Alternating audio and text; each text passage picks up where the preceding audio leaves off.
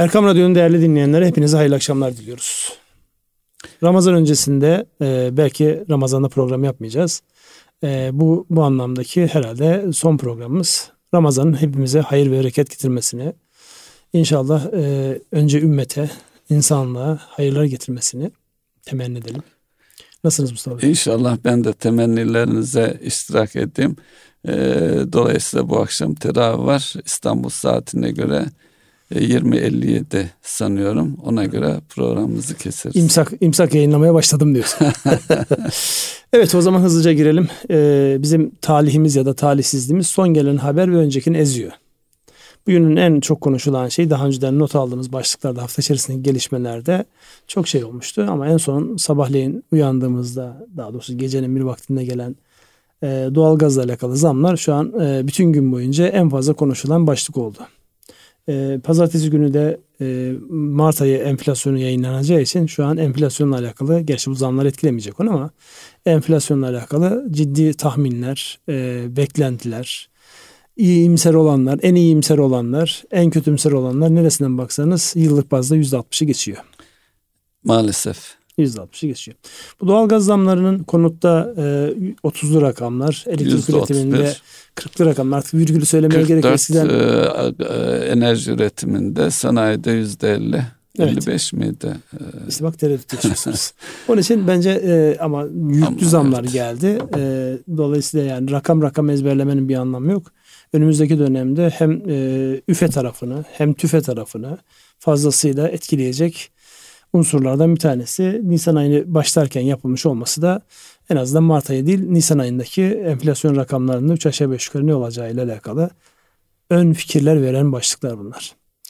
Şimdi buradan e, bunun sebebi ne ola diye bence bir soralım. Çünkü daha önceden hatırlarsanız sürekli e, kamudan yapılan açıklamalarda biz doğalgazı ve elektriği sübvanse ediyoruz. Yani insanlar çok zam geldi diye bağırıyorlar ama maliyetler olduğu gibi yansıtılsa şu anki ücretler ya da şu anki fiyatlar maliyetler çok daha yukarı gider diye e, bir yorum açıklama gelirdi kamudan. Sizin açıklamanız da öyle midir gerçekten? E, gerçekten öyle. Yine e, sübvanse edildi. Özellikle e, Avrupa'ya göre, dünyaya göre baktığımız zaman orada daha can acıtıcı rakamlar söz konusu ama ülkemizde nispeten e, bu e, tolere edilmeye çalışıldı. Tabii bizde de do, e, dövizdeki hareketlenmenin getirdiği bir artış var. Onu da görmek lazım. Enflasyondaki artış var. Onları da görmek lazım.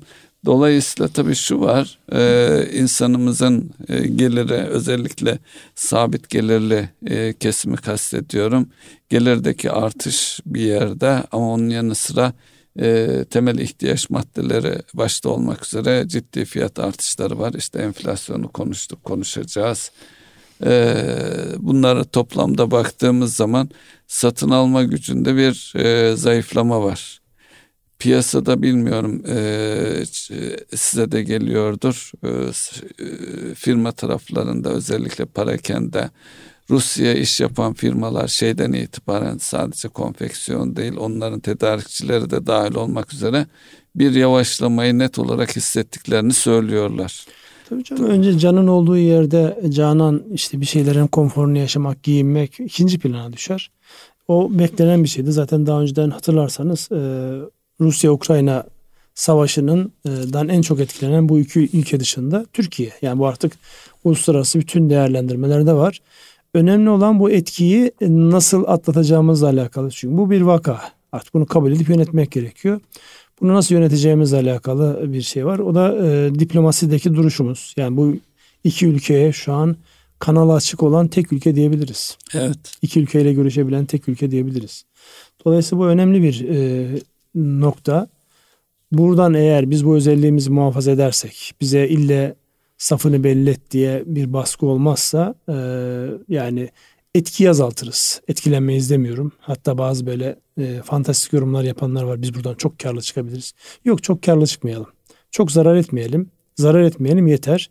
Çünkü böyle zamanlarda dibinizde bir e, kargaşa varsa, bir yoğunluk varsa bir şekilde sizi etkiler o. Ama insan hareketliliğiyle etkiler ama para hareketliliğiyle etkiler. Pozitif olan şey şu, güvenli liman olarak Türkiye görülüyor. Yani insanlar özellikle geçen hafta e, Alanya'da e, bir şey vardı. Bir toplantımız vardı. Oraya katıldığımızda şunu çok net bir şekilde gördük. Yani Alanya'daki, Antalya'daki o bölgedeki gayrimenkullere Rusya, Ukrayna ve Kazakistan'dan çok yoğun ilgi var. Dolayısıyla belki bunların bir kısmı istatistiklere, tapulara yansımamış olabilir ama çok ciddi şey var. Hatta şundan şikayetçiydi orada e, görüştüğümüz iş insanları. E, konut fiyatları öyle arttı ki kiralarda bizde çalışmak için gelen insanlar kiralar çok yüksek olduğu için buraları terk etmek zorunda kalıyorlar. Çünkü aldıkları ücretlerle kiralar ödeyemiyorlar. Hmm. Dolayısıyla böyle bir ilgi var, alaka var. Yani e, konjonktürel gelişmeler olacaktır. Temennimiz bir an önce bu e, sürecin tamamlanması. Ama not olarak da şunu düşeyim. Amerika'nın özellikle tavrından Amerika'nın bu savaşı bitirmekle alakalı bir şey yok yani. Sanki Niyeti de yok. Sürdürmek istiyor. Sürdürmek istiyor. Bununla çünkü e, çok ciddi bir e, ayar, çok ciddi bir mühendislik çalışması var gibi duruyor. Yani akşamdan sabaha sadece Rusya'nın Ukrayna'ya girmesi hadisesi değil. Bu biraz sanki buraya gelsin diye özellikle e, hazırlanmış bir şey. Yani yine üst akıl komplo teorilerine gitmeyelim ama şu anki görüntü sürecin uzamasını ister yönde. Buyurun. Evet, e, Alanya daha önceden e, yani yıllar önce 80'li yıllardan itibaren Almanların tercih ettiği ve ciddi sayıda Almanın yerleştiği bir yerde değişmiş mi demografik? Çok değişmiş. Yani Almanlar artık orada değil. Evet. Ya da çoğunlukta değil yani öyle değil. Hmm. Şeyleri tercih ediyorlar. Onlar daha çok Antalya'nın batı tarafındaki daha küçük yerleri tercih ediyorlar. Alanya çok yani şehir olmuş. Hatta yani Alanyalılar e, biz artık ayrı bir şehir olalım e, talebinde bulunuyorlar. Çünkü Haklılar yani. Nüfus artmış ama biliyorsunuz bizde daha çok böyle e, kıyı sınırı olan değil kara sınırı olan şehirlerin bölünmesi makbuldür. Çünkü yönetsel anlamda yani devletin herhalde oradaki hareket alanını kolaylaştırıyor parçalı olması. Gazi Paşa Havaalanı sanıyorum e, biraz da Antalya Havaalanı'na mecbur kalmaktan kurtardı gibi e, Alanya'yı. Tabii. Küçük, küçük bir havalanı. Pis küçük. Dolayısıyla yani... E, Yine charter uçakları inebiliyordur herhalde. Normal e, tarifeli seferler de iniyor ama yani uçak indikten sonra sert bir frenle aprona dönebilmek için sert bir fren yapmak zorunda kalıyor. Gazi Paşa'da yıllar önce denetim için gitmiştim. E, düz olan tek araziydi orası. E zaten oraya, Havalanı yapılan oraya yer. gittiğinizde şunu görüyorsunuz. Seralar, muz bahçeleri. Muz bahçeleri Ve evet. e, beton e, bitkileri, beton ağaçları. Yani şehirleşme açısından üzücü bir görüntü var. Orada da mı betonlaşma müthiş, olmuş? Müthiş ee, yani. Gazi Paşa'da. Yani böyle e, tepelerde böyle yani yazık bizim en azından bu anlamda ekonomi programını e, şehircilik ve mimariye dönüştürmeyelim ama yani bizim bu estetikle alakalı gerçekten çok ciddi bir zihni değişime ihtiyacımız var. Ya insanın içi cız ediyor. Yani hani diyorsun tamam ekonomik anlamda daha çok para kazanmak istediğinde bir adam biraz da estetik tarafın yok mudur yani? İnsan biraz böyle şekilli şemalı bir şey yapar. Neyse. Devam edelim biz şimdi. Bu enflasyonu etkileme e, sine baktığımızda e, özellikle dünya emtia fiyatlarına baktığımızda ciddi bir e, daralma var. Daha doğrusu taleplere bağlı olarak artışlar var. Bugün yanlış hatırlamıyorsam yine haberler arasında geçti. Rusya e, ayçiçeği e, ayçiçeğinin kendisine yağ ile alakalı sınırlamaya gitmişti zaten. Kendisinin ihracat yasağı getirdi. Kanola ihracat yasağı getirdi. Dolayısıyla dünyada e, özellikle gıdayı birinci derecede ilgilendiren bu başlıklarda e, gelişmelerin, savaşın etkisinde yukarı doğru ve daralmaya doğru gidiyor. E, konu başlıklarından bir tanesi dün haberlere düşen e, şeylerden bir tanesi şeker bulunmuyor mu şeklindeydi. Yani evet. marketlerde şeker yok. Şimdi baktığımızda Türkiye şeker üretimi anlamında e, bir tercih, stratejik bir tercihtir. Yani kamışı ya da diğer e, şeker üretilebilen bitkileri değil de şeker pancarı tercih etmesi stratejik bir tercihtir. Ve dünya fiyatlarına göre Türkiye daha pahalı şeker tüketen bir ülkedir. Ona rağmen eğer biz şu an şeker kıtlığından bahsediyorsak ben bunun çok iyi niyetli olabileceğini düşünmüyorum. Bu şahsi kanaatimdir. Kimseyi ya da bir bilgiye dayalı değil. Türkiye gerçeğinden yıllarca şeker üretiminin sağında solunda finansmanında bulunmuş bir kişi olarak bunu çok rahatlıkla söylüyorum. Yani bizi e, biraz e, gelecekte daha iyi fiyatlarla satma düşüncesiyle bunun adı başka bir şey oluyor. bu tip hareketler etkiliyor gibi geliyor. Siz ne dersiniz? Şimdi e, evet şeker e, önemli bir konu. E, dünyada %76 oranında şeker kamışında %24 şeker pancarından üretiliyor idi. Ve yıllarca e, çiftçiyi koruma adına e, kotalı bir üretim yani ihtiyaç kadar üretime izin veriliyordu. Yani belki de e, tek e, yani haşhaşla birlikte e, haşhaşı hariç tutarsak kontrollü üretimi yapılan tek ürün denebilir. E, 2021 yılında e, üretimde bir azalma pancar üretiminde e, ondan kaynaklanan bir e, eksiklik var. E, tabii şu da var ithalatta da bir koruma duvarı vardı. Özellikle iç piyasadaki yüksek fiyatlar ve dünya fiyatlarının düşük olmasıyla beraber. Ama pandemi ve son dönemde bu tersine döndü. Kendi içimizdeki fiyat e, üretimin azalmış olması ki bu yüzde yirmi seviyesinde bir pancar üretiminde azalmaya neden olmuş. Bunun karşılığında da e, dünya fiyatları da e, dengeyi daha önceki denge dünya fiyatlarında daha e, yüksek artış ve iç piyasa düşük kaldığı için e, özellikle e, yurt dışından e, sanayi açısından e, tedarik sağlayan firmalarda iç piyasaya dönmüş durumda. Dolayısıyla orada bir e, fiyat dengesizliği ortaya çıktı. Tabii bir Türk şeker var. E, sanıyorum payı yüzde otuz beş. Özel sektör var. Özelleştirilme sonucu oluşan bir e, pay var orada. Tabii e, Türk Şeker e, devlet olduğu için orada sübvanse imkanları daha fazla. Sanıyorum son 3 yıldaki fiyat belirlemeleri zararına satış şeklindeydi. E, daha doğrusu fiyat piyasa yapıcılık rolü oynuyordu devlet. Ama geldiğimiz nokta itibariyle e, marketlere de yansıyan tarafı oldu. Yani e, aynı şeker, aynı kalite, her şey aynı ancak birinin fiyatı Türk şeker olduğu için 10 liranın altında 8 küsür lira seviyelerinde. Ee, özel sektör şekeri de 12-15 aralığında bir fiyattaydı. Bu marketlerde de kontrollü satış yapılıyordu. Ee, tabii ne kadar yönetildi bilemiyorum. Ancak önümüzde böyle bir handikap duruyor. Yani eksik olan kısmı sanıyorum 500 bin ton civarında bir eksik olduğu söyleniyor. E, bu bölümün e, bir yolla ithalatla karşılanması ki şeker üretimi yani şu anda sanıyorum pancar e, üretiminde yani Ekim başlamış veya başlayacak. E, ilk şeyde kampanya diye tabir ediliyor. Eylül'den başlayacaktır. Fabrikalara şeker pancarının e, aktarılması. Yani Dolayısıyla önümüzde 6 ay sıkıntılı geçecek. Önümüzdeki 5-6 ay sıkıntılı çekecek, geçile, geçilecek görünüyor. Ya da açılacak. Evet çok da e, ithal edilecek mecburen ancak çok da e, sıkıntılı bir şey değil. Tabii şeker kritik bir ürün olduğu için birçok e, ürün içerisinde yer alıyor. En azından mesela Ramazan. Gıda sanayi komple onun üzerine dayalı. E, Ramazan ayına girdik biliyorsunuz e, Parakende tarafında e, Ramazan bayramı ve Kurban bayramı akşamı birlikte marketler planlayıp e, şeker e, siparişi verirler. Özellikle e, misafirlere ikram edilecek şeker ciddi bir paydır bunun içerisinde ve önem arz eden de bir şeydir. Orada da ciddi bir talep geliyordur. Yani şu anda fabrikaların özellikle bayram hazırlığı için yoğun çalıştığı bir döneme tekabül ediyor bu dönem. Bir dönemde unlu mamuller özellikle bu e, yani şekerli tatlılar, tatlıların hepsi şekerli olur da unlu şekerli tatlılar deyip e, o işi üreten bir e, firmayla bir teşriki mesaimiz olmuştu. Ramazan bayramını ve kurban bayramını birer ay olarak değerlendirirler. Yani e, kendi faaliyetlerini yaz aylarındaki bazı böyle azalmalarda da hesaba katarak 14 aylık işimiz olur derler ve bayramların her ikisi de bir aya denk düşecek şekilde iş yaptırır. Dolayısıyla e, baktığımızda sektörel anlamda çok ciddi bir e, yelpazeye hitap ediyor şekerin değmediği yer neredeyse yok gibi.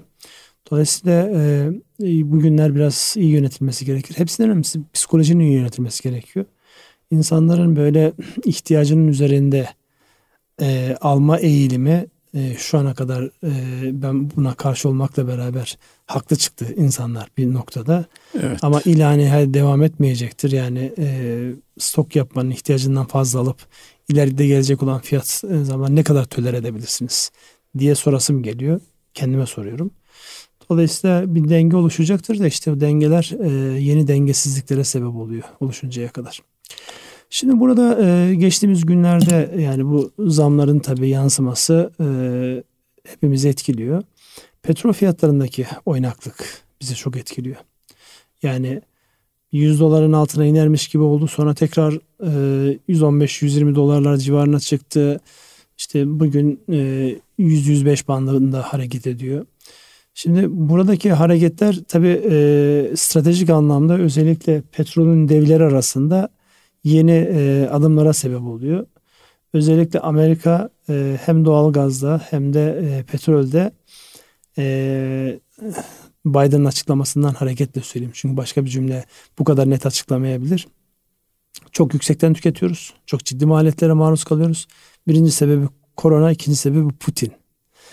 Farkındaysanız bu şeyde artık son 10 e, 15 yıldır bir ülke hedeflenecekse ülke değil, şahıs hedeflenerek yani hani kendi içerisindeki oradaki halkı da o kişiye karşı bileme stratejisi çok ön plana çıktı.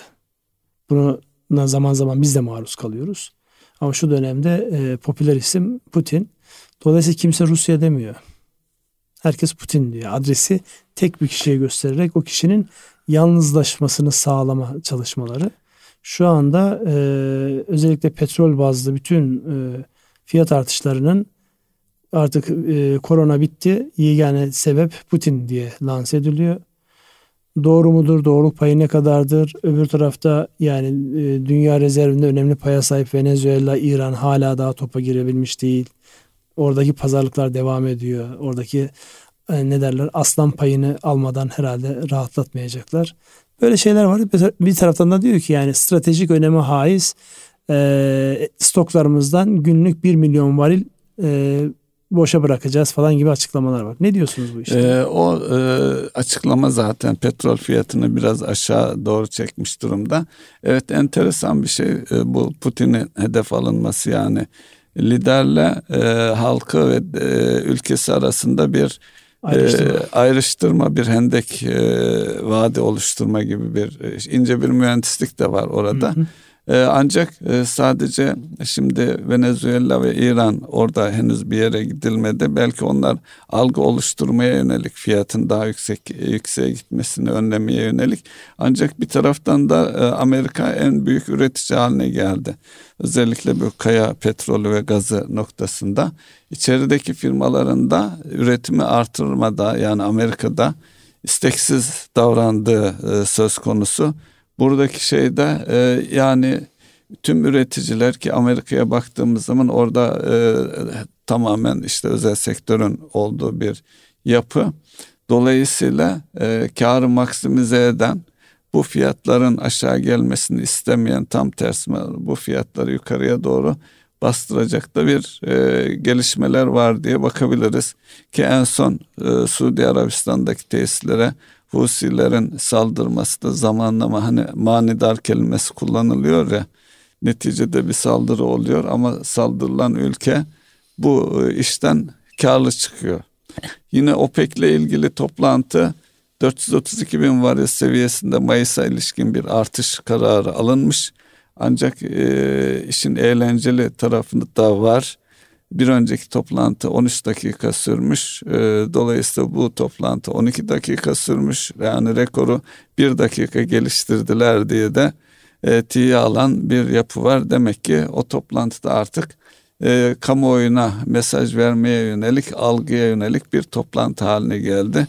Hatırlarsanız daha önce Viyana OPEC'in merkezi işte orada e, karar için toplantı için gidişleri gelişleri havaalanında inişleri e, hele o Arapların o milli kıyafetleriyle e, görüntüleri e, haber kanallarında önemli haber olarak geçerdi. Çok şeyin değiştiğini de sadece bu toplantıdan görebiliyoruz. Evet yani dengeler değişiyor. Dengelerin değiştiği yerde de arka taraftaki e, mimari değişiyor. E, bu arada e, yani bir taraftan da zamanımızı efektif kullanma adına fiyatların yansımasında iş adamlarına sorduğumuzda işler nasıl gidiyor? Herkesin tabii özellikle maliyetlerin artmasından yana şikayetlerini görüyoruz. e, son kullanıcıların, tüketicilerin şikayetleri de fiyatların artık e, harcama sepetlerinde çok ciddi bir noktaya ulaştığından bahisle hareket ediliyor. İşlerin nasıl gittiğini gösteren endeksler var malum. Onlardan bir tanesi de dünyada PMI endeks dedikleri yani satın alma e, yöneticilerinin e, gelecekle alakalı ortaya koymuş oldukları performansı gösteren bir endeks, anket. E, bizde de e, Türkiye'de bunu e, MÜSİAD yapıyor. E, Samex adı altında. Mart ayı sonuna baktığımızda satın alma müdürleri endeksi diye tam açılım bu. Evet. E, burada e, tam şeyde paralel yani kendi bireysel gözlemlerimizde paralel olarak e, burada bir yükseliş eğilimi var. Yani işletmelerin satın almacıları gelecekle alakalı e, satışların ya da işlerin daha iyi olacağı ile alakalı bir beklenti anketi yayınladılar. Ben o sırada e, şeye baktım. Dünyanın üretim üssü olan e, Çin'e baktım. Çin'de ne olmuş? Onlar da yayınlamışlar. E, Şubat ayı itibariyle yayınlamışlar. Onlara da baktığımızda bir gerileme var. Yani uzun zamandan beri e, ciddi bir Mart ayında pardon. Mart ayında bir gerileme olmuş. E, yani dünyanın üretim üssü olan Çin'de satın alma endeksinde gerileme olurken Türkiye'nin e, MÜSİAD'ın yayınlamış olduğu SAMEX endeksinde daha pozitif bir şey var. E, yani e, kullanılan denek sayısını bildiğim için bizdekinin çok ciddi oranda yani birebir piyasaya yansıttığı ile alakalı bizzat gözlemim var. Dolayısıyla üreticiler tarafı mutlu ama son kullanıma geldiğimizde fiyatlardan dolayı insanlarda bir sıkışma, bir e, hüzünlenme var diyelim. İnşallah bunların da çözüleceği bir zaman olacaktır ama önümüzdeki günlerde biz yıl ortalamasında herhalde yüksek bir enflasyonla kapatacağız gibi gözüküyor. Burada Çin'den bahsettiniz. Orada e, bu Covid ile bağlantılı olarak e, e, sayılar az da olsa onlar hızlıca kapatma kararı verebiliyorlar. Dolayısıyla kapanmaların da etkisi e, olduğu söyleniyor. Özellikle limanlarda e, bekleyen gemi sayısının iki kata kadar çıktı. Hatta bu denizcilik tarafında işte e, lojistik ve nakliyenin Mayıs sonuna kadar kapasitelerin tamamen dolu oldu. E, yani e, e, hiç kimsenin evet cevabını vermediği bir süreçten de geçiyoruz. Onun da aslında ölçüldüğü bir endeks var. Biliyorsunuz kuru yük taşımacılığı evet, alakalı Baltık kullanılan endeksi. Baltık kuru yük endeksi diye bir endeks var. Şimdi o endekse siz söylerken hemen aklıma o geldi. Açtım baktım ne oluyor diye. Bir kere e, son bir ayda da son bir yılda da tepe noktada değil. Hmm. Yani şeye baktığımızda e, mesela hangi tarih tam söyleyeyim. Ekim ayına baktığımızda e, bir yıllık perspektife baktığımızda tepe yapmış. 5650 şu an 5650 olan endeks 2358. Hmm. Yani yarısının bile neredeyse altında bir. Yani e, evet sıralar var. Evet e, navlun fiyatlarında ciddi bir artış var. Ama genel endekse baktığımızda en tepe noktada değil. Yani gördüğü en e, sıkıntılı zamanın neredeyse yarı seviyesinde bir endeks var burada. Dolayısıyla yani Çin bağlantılı bu evet doğru ama en sıkışık en kötü zamanda değiliz. Yani hatırlarsanız bir ara konteyner bulunamıyordu. İnsanlar mallar Yine şu anda konteyner de bulunamıyor. Bu endeks önemli bir endeks. Ancak şunu da söylüyorlar. Dünyadaki taşımacılık kuru yük e, kapasite olarak azalma eğiliminde onun yerine konteyner taşımacılığı hatta bu Big Bag e, denilen büyük iki buçuk tonluk e, torbalarla ve e, konteynerlarla yapılan e, nakliyenin daha efektif, daha pratik özellikle finansmanı ulaştırılması daha kolay olduğu için öyle bir kayma olduğu söyleniyor. Tabii onunla ilgili de bir endeks e, konteynerle ilgili bir endeks yok herhalde ama en çok kullanılan endeks o olduğu için e, önem arz ediyor. Ancak e, piyasadan e, gelen bilgiler de bu yönde maalesef e, bir süre daha özellikle gemi fiyatları, kiralar falan oldukça yüksek. Belki e, Rusya ile ilişkilere de değinmek lazım. Karadeniz'de olan ticarette de ciddi bir azalmanın olduğu. Çünkü birçok geminin firmaların Rusya'yı boykot, boykot ettiği için gitmedi. Rusya'nın da bazı firmalara duruşları nedeniyle kabul etmediği e, bir e, süreçteyiz. Yani ticaretinde o tarafa e, bu fiziki ve savaştan ötürü de azalması söz konusu. Naulunlar bir de bunların yanı sıra sigorta şeyiyle bedelleriyle maliyetlerin arttığı söyleniyor. Ee, bu mayın mevzusu da ciddi bir handikap olarak duruyor. Şimdi e, tabii Rusya tarafına baktığımızda biraz kontrollü bir yapı var. Özellikle e, Rusya bu e, süreçte nasıl tedbirler aldı diye baktığımızda yurt dışına para transferini komple yasakladı. Zaten Swift sisteminde evet. değil. Dolayısıyla onun getirmiş olduğu şey var. Uzun süre borsalar kapalı kaldı biliyorsunuz. Evet. Ee, yani o kapanıştan sonra özellikle yabancıların döviz alıp çıkmasını yasakladıkları için mesela çok belirgin bir düşme yok borsalarda. Ee, ilk açıldığında yüzde dört bir prim vardı. Şu andaki şeyi izlemedim ama yani sonraki günleri. Çok şey değil. Yani rublede de öyle. Yani baktığınızda para biriminde de öyle. Bu anlamda kontrollü bir şekilde gidiyor. Fakat ne kadar sürdürülebilir diye baktığımızda özellikle ben şu an Rusya'nın makro verilerine bakıyorum. Yani geçen seneki rakamı 1.4 trilyon dolarlık bir gayri safi yurt dışı hasılası var. Büyüme oranı %4.3 olmuş. E, faiz oranı, politika faiz oranı e, olarak belirlediği oran %20. E, ee, enflasyon oranı bu çok enteresan geldi bana 9.17. Yani güncel enflasyon oranında bile çok artış yok. İşsizlik oranı enteresan 4.1 yani. Amerika'nın şu an 3.6, Amerika tarihi şeyini yaşıyor. Japonya'nın 2.7.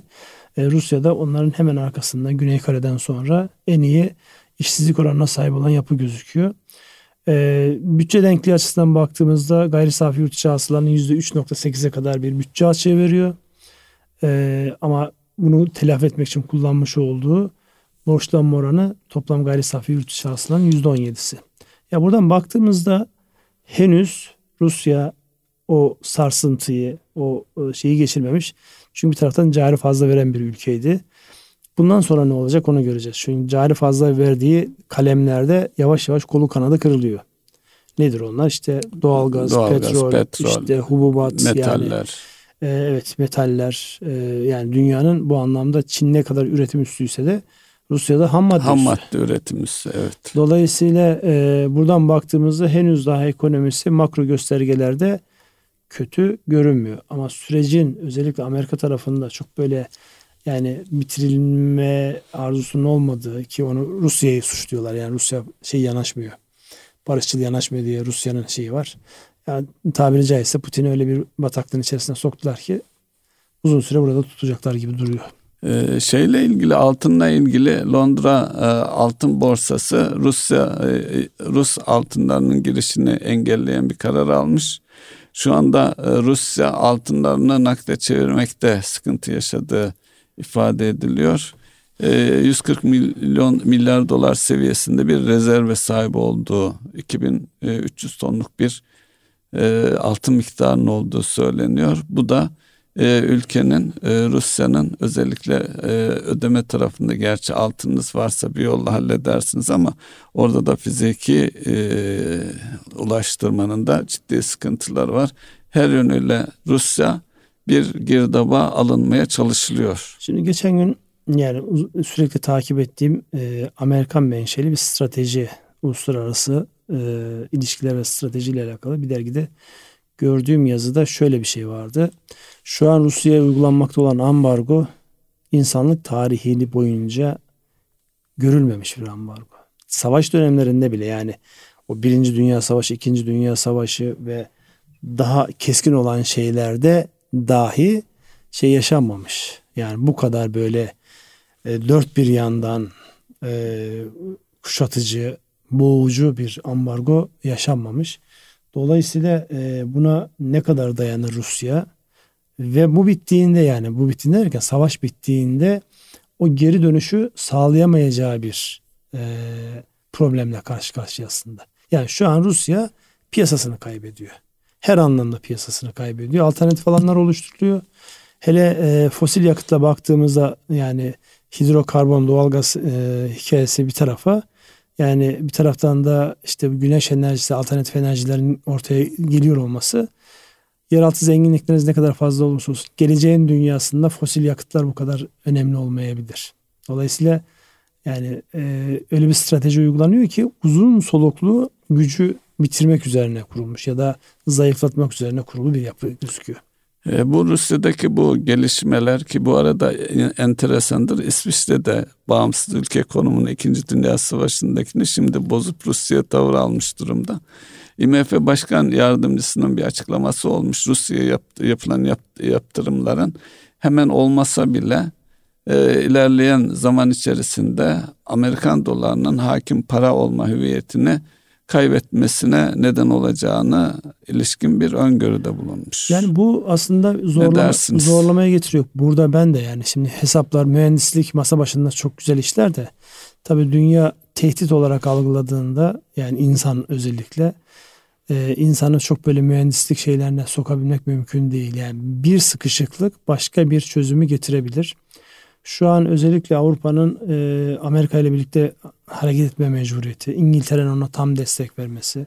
Yani bu arada sessiz sedasız İngiltere inanılmaz güçlü bir duruş sergiliyor. Güç artırıyor Güç değil artırıyor. mi yani? yani? Veya gücünü gösteriyor belki. Yani uzun zamandır unutulmuş o İngiliz siyasetinin o derinlere nüfuz edip oralarda şey yapma. Yani bir değerlendirme vardı hatırlarsanız beraber okumuştuk o kitabı. Ee, küresel gelişim ile alakalı. İngiltere geleceğin dünyasında iyi bir ikinci olur. Hiçbir zaman bir daha birinciliğe gelmez ama iyi bir ikinci olur. Güç kimse onun, onun yanında, yanında iyi konumlanır şeklinde bir yorum vardı. E, dolayısıyla o şu an kendini gösteriyor yani. Hepsinden önce bakıyorsunuz işte az önce söylemiş olduğunuz altın mevzuda dahil olmak üzere o yalnızlaştırma, gücü birlikte kullanma ve oluşacak bir pasta varsa ondan da maksimum ölçüde faydalanma konusunda e, İngiltere şu an çok derin oynuyor. Onu Şimdi e, Putin e, biliyorsunuz doğalgaz ödemelerini dolayı ruble üzerinden talep eden bir açıklama yaptı. Hatta şeyde kendi iç mevzuatlarında da e, gerekli olan imzayı attığı söyleniyor. Ama buna karşılık Almanya ve İtalya'da e, duruş itibariyle şey dediler. Onlar da biz sözleşmemize baktık. Orada euro olarak ödeneceği yazıyor ve biz euro olarak ödemeye devam edeceğiz dediler. Ambargo Şimdi bu iş nereye varacak? Ambargo enerjide uygulanmıyor. Orası işler. Orası işler de şimdi orası Rusya'nın ne kadar derdine derman olur onu çok kestirmek mümkün değil. Çünkü az önce de dediğimiz gibi yani alternatif oluşuncaya kadar Rusya'dan almaya devam edecektir. Amerika'nın zaten bütün e, stratejisi onun üzerine kuruluyor. Kendi yeraltı kaynaklarını bir şekilde e, piyasaya satması gerekiyordu. Yani ekonomik e, serbest ticarete bırakırsanız en ekonomik olan hangisi ise insanlar ondan alır. Bir tanesinde eğer çıkarılma maliyeti bunu tamamen e, temsili söylüyorum. E, 20 dolarsa öbüründe 80 dolarsa 20 dolar her zaman 80 doları döver maliyet açısından baktığınızda. Serbest ticarete bıraktınız ama siz öyle bir hava oluşturuyorsunuz ki Rusya'nın boşalttığı alanı ben işte tankerlerle, LNG'lerle, bilmem nelerle destekleyeceğim ve siz de buna mecbursunuz dediğinde işte kuzey akımdaki yani kuzeyden gelecek doğal gaz hattını tak diye kesattılar yani. Evet. Yani e, zor oyunu bozuyor. E, yani bu aslında bir, bir anlamda Amerika'nın ve İngiltere'nin dönüşü zaten Biden dedi, dedi ya döndük diye açıklamıştı. Bakalım bu dönme nereye kadar varır? Şimdi herkes cumhuriyetçilerin tekrar iktidara gelmesini bekliyor. Çünkü cumhuriyetçiler daha böyle e, sonuç odaklı, çok uzun vadeli değil de daha kısa sürede operasyonlarla evet. zengin olmayı hedefleyen bir e, zihni yapıya sahipmiş. Onu da şeyden öğreniyoruz. Bu yorumlardan öğreniyoruz. Hmm. Evet, Zaten, devam edelim. E, Trump bunu göstermişti net olarak. Evet, dostum Putin diye başlayan cümlelerle. Evet. Ee, içeriye döneceksek belli kararlar alındı. KDV indirimleri var. Ee, işte çeşitli sektörlerle ilgili olarak bu biraz canlandırma e, ve fiyatları kontrol altında tutma amaçlı. Ee, konut fiyatlarına da etkisi olacağı söyleniyor. Konutta daha ciddi sıkıntılar var. Ee, konut bulunamıyor şu anda. Hem kiralık hem e, yani enteresan satın alma. Doğrusu. O da enteresan ama e, pandeminin öncesinde başlayan konutla ilgili sıkıntılar vardı. Pandeminin ilk yılında işte alınan o teşvikli kredilerle eldeki e, stoklar eritildi ve sıkıntıda olan bankacılık sistemi ve gayrimenkul şirketleri rahatlatıldı. Ancak ondan sonra üretim noktasında istenen noktaya gelinemedi. Bir pandemi etkisi vardı. Bir de e, özellikle e, demir, çimento fiyatları akla ziyan bir şekilde arttı. Dolayısıyla bunlar da e, beklemeye neden oldu diye düşünüyorum. Çevreye baktığımız zaman da öyle hafriyat kam kamyonlarının çok yoğun olarak yaşandığı dönemi hatırlıyorum. Çok bir hareket yok ama bir taraftan ne kadar üretim yapılıyor inşaatlarda onu da kestirmek zor ama şu anda bulunamadığı kesin. Hatta yeni projelerde daha satışa çıkmadan avans vererek almaya satın almaya çalışıldığını duyuyoruz özellikle lüks segmentteki konutlarda.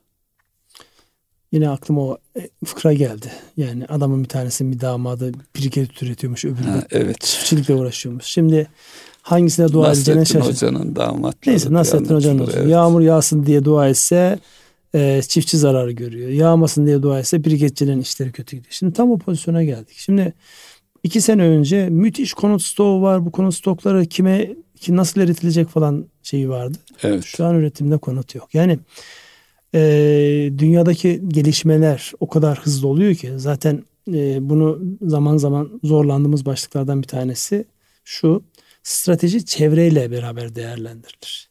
Çevredeki değişimi gözlemleyemezseniz strateji falan koyamazsınız ortaya. Dolayısıyla o çevreden başlayıp içe gelen e, stratejik bakış açısı olmadığı zaman işte böyle planlama hatalar oluyor. Dün e, söylüyorum bir konuşuyoruz bir arkadaşla o dönemde diyor işte finansman imkanı sağlandığında elimizdeki işte bin konutu sattık. Acayip mutlu olduk. Şimdi kara kara düşünüyoruz. Keşke satmasaydık. Şu an kalsaydı elimizde ne borcumuz kalırdı ne harcımız kalırdı bilmem.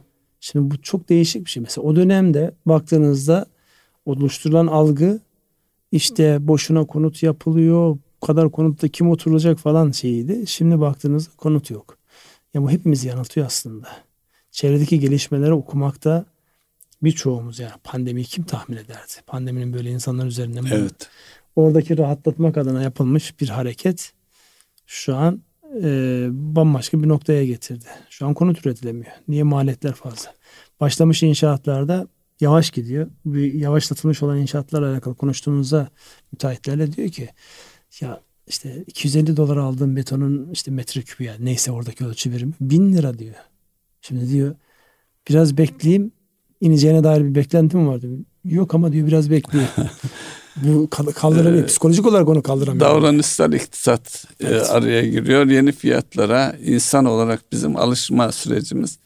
Ee, ama burada söylediğiniz gibi şimdi çok önemli firmalarımız var konut sektöründe ve konut sektöründe de dünyaya baktığımız zaman hem ülkemizdeki son yıllarda yapılan e, inşaatlar ve firmalarımız hem de tüm dünya coğrafyasında Orta Doğu, Kuzey Afrika özellikle Rusya coğrafyasında da ciddi konutlar yapan e, firmalarımız var. Nasıl oluyor da bu e, şeylere oldukça profesyonel de yönetilen firmalar bunlar e, stratejilerinde bunları öngöremiyorlar. Ya orada biraz nedir oradaki şey? Finans yönetimiyle alakalı temel şey var. Yani finans yönetiminde özellikle bizde böyle borçlanarak e, iş yapma biraz da e, yani şartlarda haklı çıkarıyor. Yani düşünün siz e, eğer geçen sene işte o ya da ondan önceki sene cazibenin olduğu yerde yüzde dokuzda onla fon kullanıp arsa alsanız, o arsanın üzerinde konutlar, e, projeler geliştirmiş olsanız e, şu an baktığınızda yani sadece finansmandaki değişim 15 puan 20 puanlık değişiyor. E, bir taraftan enflasyon yüzde 60'lar 60'lara konuşuyoruz. 50 ile 60 bandını konuşuyoruz. Öbür tarafta Merkez Bankası kaynaklarından 14'te e, desteklenen bir finans sektörü var. Finans sektörün 25'te kullandığı, 27 ile kullandığı bir şey var. Yani burada finans yönetimi ile alakalı, o dengelerle alakalı bizim yani e, topyekun bir bakış açısına ihtiyacımız var. Yani şu an e, servetler yer değiştiriyor. Onu görmek lazım. Enflasyon da zaten enflasyonun en temel sebebi servetlerin e, sessiz sedasız böyle hani ne oldu sorusunun cevabı. Satıyorsunuz bir daha yerine koyamıyorsunuz. Otomatik olarak sizin transfer etmiş olduğunuz sattığınız yer e, başka bir e, zenginliğe kavuşurken siz fakirliyorsunuz ya da tam tersi oluyor.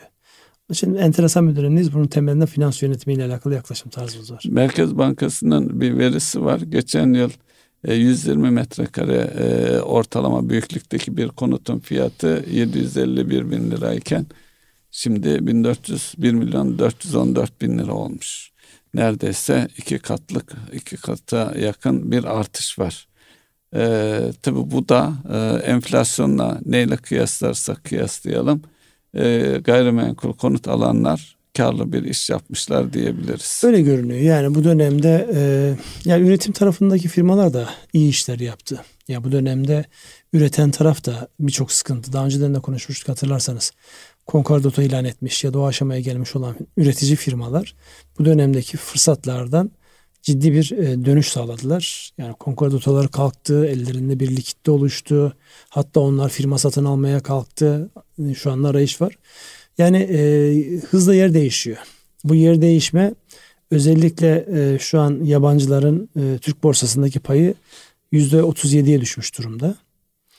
E, toplam devlet borçlanmasındaki yani doğrudan devlete borç vermede %2'ler, 2,5'lar seviyesinde. Buradan baktığımızda yani yabancı yok diyorsun ama bir taraftan baktığınızda e, firmalarda çok yoğun görüşmeler var, satın alma görüşmeleri var. E, aktif yani değer satışları işte gayrimenkul, otel, AVM gibi satışlar var. Bir taraftan da alımlar var. Mesela bugün e, iki tane haber gördüm finans sektörüyle alakalı. Garanti Bankası daha önceden biliyorsunuz İspanyollara satılmıştı. Evet geri kalan borsadaki hisselerin satın almasıyla alakalı bir çağrıya çıkmışlardı. Onunla alakalı onay gelmiş. Bir de yapı kredi ile alakalı. Yapı kredinde İtalyanlarla Koç grubu ortaktı.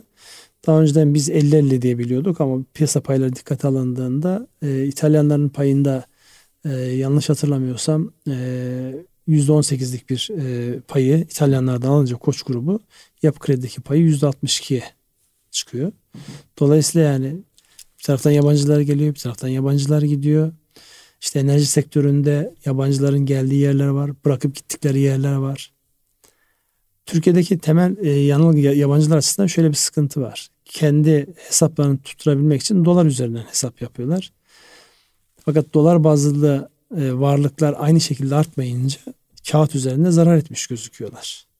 Dolayısıyla gerçekte karlılar, ellerinde ciddi bir artı var. Ama kağıt üzerine satmadıkları sürece onu hiçbir zaman görebilme şansları yok. O öyle kalıyor. Yani bilmiyorum şu an İtalyanlar e, yapı krediye olan payı ne kadar vermişler ama yani orada yaklaşık işte 200 milyon, 300 milyon e, dolar gibi bir rakamla e, çıkıyorlar %18'lik paylarını. Yani vakti zamanında dolar bazında baktığımızda yani bundan daha yukarı bir bedel ödediklerine eminim. E, ederek çıkıyorlar ama kendi ülke kendi e, ülkelerindeki gerçekleri nedeniyle satmak zorunda evet. oldukları söyleniyor idi. E, tabii neticede e, o bankaların büyüklüğü çerçevesinde Türkiye'deki çıkıp çıkmamak e, küçük bir pay ifade ediyor. Onu da görmek lazım. Yani onlar için dünyanın sonu e, değil elbette. Bu arada e, benzer şeyden hareket edersek Türk Telekom'da varlık fonuna devri tamamlanmış. Onaylanmış. Dolayısıyla bundan sonraki süreçte ne bekleyebiliriz? Özellikle Türk Telekom önemli bir operatör. Özellikle internet erişiminde e, birey vatandaş olarak da ciddi sıkıntılarımız var. Fiyatlardan da yakınıyoruz. Artık bundan sonra bir yatım süreci olur mu? E, tüm çünkü ülkenin kalkınmasıyla da artık internet erişimi e, şeylerin hatların taşıyacağı kapasiteler e, birebir etkili olmaya başladı. Şimdi 5G'nin konuşulduğu ortamda yani yatırım konusunda altyapı yatırımlarında Türkiye çok ciddi mesafe kat etmiş durumda. Yani baktığımızda işte yollar, köprüler, evet. ulaşımla alakalı şeyler. En son Çanakkale Köprüsü. Evet, en son orası da açıldı. Ee, Şimdi baktığımızda e, özellikle tekno, teknoloji tarafında zaman zaman biz de şikayet ediyoruz. Biraz böyle geriden geliniyor. Şimdi orada stratejik bir tercih var anladığımız kadarıyla. Yani biz birebir tabii bu işin uzmanı olarak değil ama en azından yakından takip etmeye çalışan olarak. 5G teknolojisinde şu an mevcut Çin'in hakimiyetini kullanıldığında çok ciddi bir e, güç kayması oluyor. Batı bunu istemiyor. Batı istiyor ki kendileri de 5G teknolojisinde aynı seviyeye gelsin hatta daha iyi bir pozisyona gelsin. Ondan sonra yaygınlaştırılsın. Biz bu anlamda biraz sanki arafta kalmışız gibi. Yani sadece bizim tercihimiz değil. Ama bu şuna engel değil. İnternet hızımız, yani ulaşılabilirlik alanları. Buralarda yatırım yapmaya engel değil. Bu konuda üç tane ciddi büyük operatörün olması e, bir avantaj sağlayacaktır ki birçoğunun altyapısı da zaten şeyden geçiyor. Telekom'dan geçiyor. İnşallah bundan sonraki süreçte daha e, odaklı olarak yani ülkenin layık olduğu, hak ettiği e, teknolojik bir desteğe ulaşır diye düşünüyorum. Çünkü şu an zaman zaman biz de şikayet ediyoruz. Çok zayıfladı, yavaşladı yani şeyler.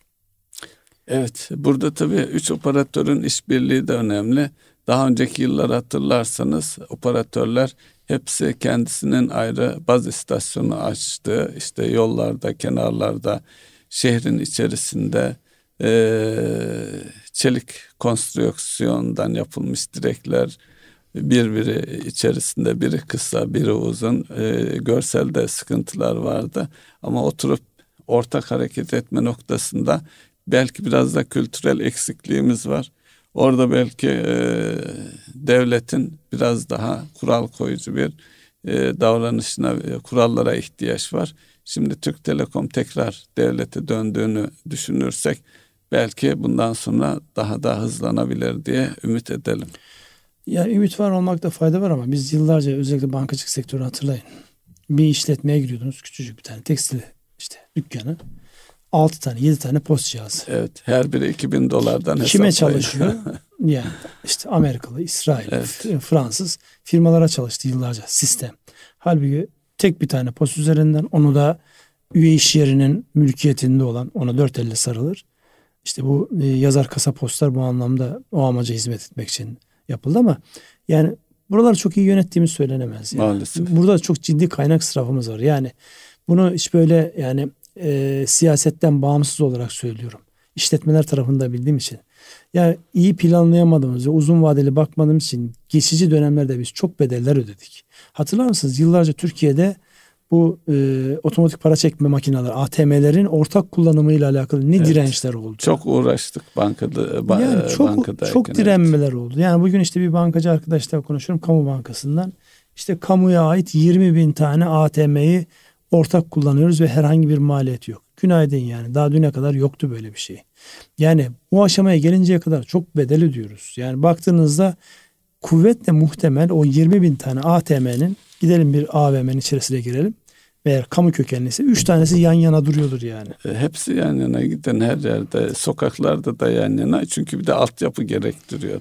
Belediyeler falan da e, kiraya verdikleri yer var belediyeler siteler falan altyapıyı kuruyor yan yana üç dört tane hatta e, mağazalar bile e, belli bölümlerine onları alıyor. Tabii büyük bir kaynak israfı. Şimdi cari açık e, konuşuyoruz. E, onlara, Bunların hepsi cari açığın sebepleri. Cari açığın e, sebepleri ve bu israf tarafı. Öyle. Yalnız şunu da altını çizmek lazım. Bu sayede şu anki bankacılık sistemi teknolojik olarak dünyada bir numara diyebiliriz. Ortak POS, ortak şey ATM olsaydı bu kadar gelişmezdi. Onu da ya e, şimdi kazanım tarafında da onu bedeller, da ha, e, maalesef ödediğimiz yani. bedelle kıyas götürülmez ki şu anki bizim e, bankacılık sisteminin yazılımını e, dünyaya özellikle Batı ülkelerine ihraç edemiyoruz. Sattığımız ülkeler işte e, eski Doğu blok ülkeler ve e, bir takım Arap ülkeleri, Orta Doğu ülkelerine satabiliyoruz. Batı'daki adam böyle bir şey ihtiyaç duymuyor ki. Yani kredi ihtiyacı kartına, vardı da var da oraya e, hazır ürün haline getiremiyoruz. Hayır, kredi kartına yani. taksit uygulaması mesela dünyanın neresinde var? Biz ihraç ettik bunu. Yani. Evet biz Niye? icat ettik doğru. Yani e, bu anlamda baktığında e, şey değil. E, batıdaki adamın kafası yani niye diye soruyor. Ben hiç unutmuyorum yani çok değil 10 sene önce Almanya'ya gittiğimde işte bir böyle e, departman store dedikleri yani farklı markalar şeyi aldım böyle işte çocuklar çocuklar bir şeyler aldım indim aşağıya. Uzattım kartı. Bu ne dedi? Kart dedim. Geçmez dedi burada. Nasıl yani dedim. Biz kredi kartı olmaz dedi. Nakit. E dedim nakit mi yok? Bırakın öyle dediler ürünler. Hiç öyle şey falan yok yani. O kadar tok satıcı oyunu. Yani 10 sene öncesi şey değil. Evet. Şimdi muhtemelen değişmiştir. 10 sene önce bizim ülkemizde kredi kartlarına taklalar attırıyordu insanlar. Yani kartın üzerinden yaptırmadık şey yok. Neyse şimdi yeni bir teknolojiyle. Ana neden de enflasyondu yalnız. Enflasyon, evet. Enflasyonun sıfıra geldiği noktada da e, banka kartları önem arz etmeye başlıyor ki Batı ülkeleri de kredi kartı de, değil banka kartı. Bir de varlığınız olmasın. Banka kartının olabilmesi için bankadaki hesabınızda para olması lazım. Tabii Genellikle canım. Ee, bizim banka evet. hesaplarımızda çok para olmadığı için rahat Geleceği rahat, harcadığımız geleceği için. Harcıyoruz. Evet zamanımız biraz e, daraldı. Son birkaç dakikamız var. e, KDV ile alakalı e, girizgah yaptınız ama orada ben şunu gözlemledim. Özellikle sektörler izlediğimde biraz böyle aceleye gelmiş bir düzenleme diye şey yaptım. Mesela e, daha önceden 150 metrekarenin altındaki konutlarla alakalı %1 olan KDV'nin yeni uygulamada kentsel dönüşüm hariç %8'e gelmesi. Burada özellikle müteahhitlerin KDV iadeleriyle alakalı beklentilerini aslında bir anlamda e, bitirecek gelişme. E, mesela araçlarla alakalı bir enteresan şey var. Özellikle bu e, galerilerin satışındaki e, işte KDV'ye tabi olmakla alakalı. Mesela o konu biraz sanki e, gözden kaçmış gibi tekrar şahıslar üzerine kayma. Yani resmi olarak e, ticari şeyden değil de şahıslar üzerinden gitme. Yani biraz bir şeyler yapılırken yani sonuçları iyi düşünülmemiş. O an beklenmeyen bir yerde düzenleme yaptığınız zaman e, yani yaptığınız güzel düzenlemeler bir tarafta şey kocaman soru işareti olabiliyor. Onun için ya bu tip mevzuat düzenlemelerinde etki analizini eskiden şöyle yaparlardı. Hala yapılır. Önceden mevzuat bir sızdırılır. Piyasa onu bir harmanlar öyle olacakmış böyle olacakmış. Gelen tepkiye göre şekillendirmek. Şimdi biraz o konuda e, yani sektörleri biraz daha iyi çalıştırmak lazım diyeyim. Başka da söyleyecek bir şey yok. Çünkü netice itibariyle e, bazıları acele verilmesi gereken karar Bazıları daha uzun yayılma, zamana yayılması gereken karar. Onların daha iyi analiz edilmesi iyi olur diye söyleyeyim. Sizin ilaveniz var mı? Ee, EBRD'nin büyümeyle ilgili Türkiye öngörüsü yüzde üç buçuktan yüzde ikiye çekilmiş durumda. Ee, yani büyümede sıkıntı yaşamamız ihtimali öne yani, çıkıyor mu? Hani yani diye başlayan cümlede ben yani en azından üç aylık performansa baktığımızda küçülen bir şey gördünüz mü siz? Ee, yok harcama sepetleri daralmakla beraber enflasyondan Gelir. dolayı tabii ki harcama sepetleri genişliyor. Ama mesela temel makro göstergelere baktığımızda mesela PMI'nin ya da SAMEX'in yukarıda olması üretim tarafında insanlar kaygılı değil. Güven endeksinde bir gerileme var. Tüketici güven endeksinde evet. bir gerileme var. O evet bir kaygıdır. Ama yüzde üç buçuktan ikiye çekilmeyi sağlayacak bir şey var mı? Ben en azından diyorum ki mesela bu Ukrayna-Rusya savaşına baktığımızda belli sektörlerde hiç ummadığımız özellikle gayrimenkulle alakalı hiç ummadığımız bir talep e, şu an gündemde. Yani bu da ekonomideki büyümeyi yani o kadar e, kolay şöyle olur demeyi zorlaştırıyor. Fakat beklenti biraz aşağı gelebilir yani genel girdilerden dolayı e, dış ticaret istatistikleri var. Hızlıca söyleyelim çünkü süremizi e, e, açtık. İhracat yüzde 25,4, ithalat yüzde 44,5 e, arttı. Yani ithalatta hızlı bir büyüme var. Bunun altını çizmemiz şart. Çünkü gelecekte cari açı artık cari fazla vermemiz e, düşünülmüyor. Cari açığın da artma, arttığı bir süreçteyiz. Tabii sebepleri var daha önceki e, petrol fiyatları ve ham madde fiyatları hepsi birbir üstüne geldi. Ya orada politika değişikliğine ihtiyaç var. Çünkü değişen şartlar zaten yine stratejik bakış açısı onu gerektirmez mi? Dış çevre değiştiği zaman siz daha önceden tespit etmiş olduklarınızı en hızlı bir şekilde adapte ettiğinizde başarılı oluyorsunuz. İnşallah önümüzdeki dönemde herkes bunun farkına vararak bulundukları konumda durumunu e, öncelikli olarak kendi pozisyonlarını düzelterek sonra da makro bazda ülkenin pozisyonunu düzeltecek adımlar atarlar diye ümit ediyoruz. Ve saatinde e, artık bize bitirin dediği bir andayız. Var mı ilave bir şeyiniz? Buyurun. Erkam Radyo'nun değerli dinleyenleri e, bir ekonomi gündem programının daha sonuna geldik. Ramazan ayına giriyoruz. Hepinize hayırlı Ramazanlar diliyoruz. Hayırlı akşamlar diliyoruz. Hayırlı akşamlar.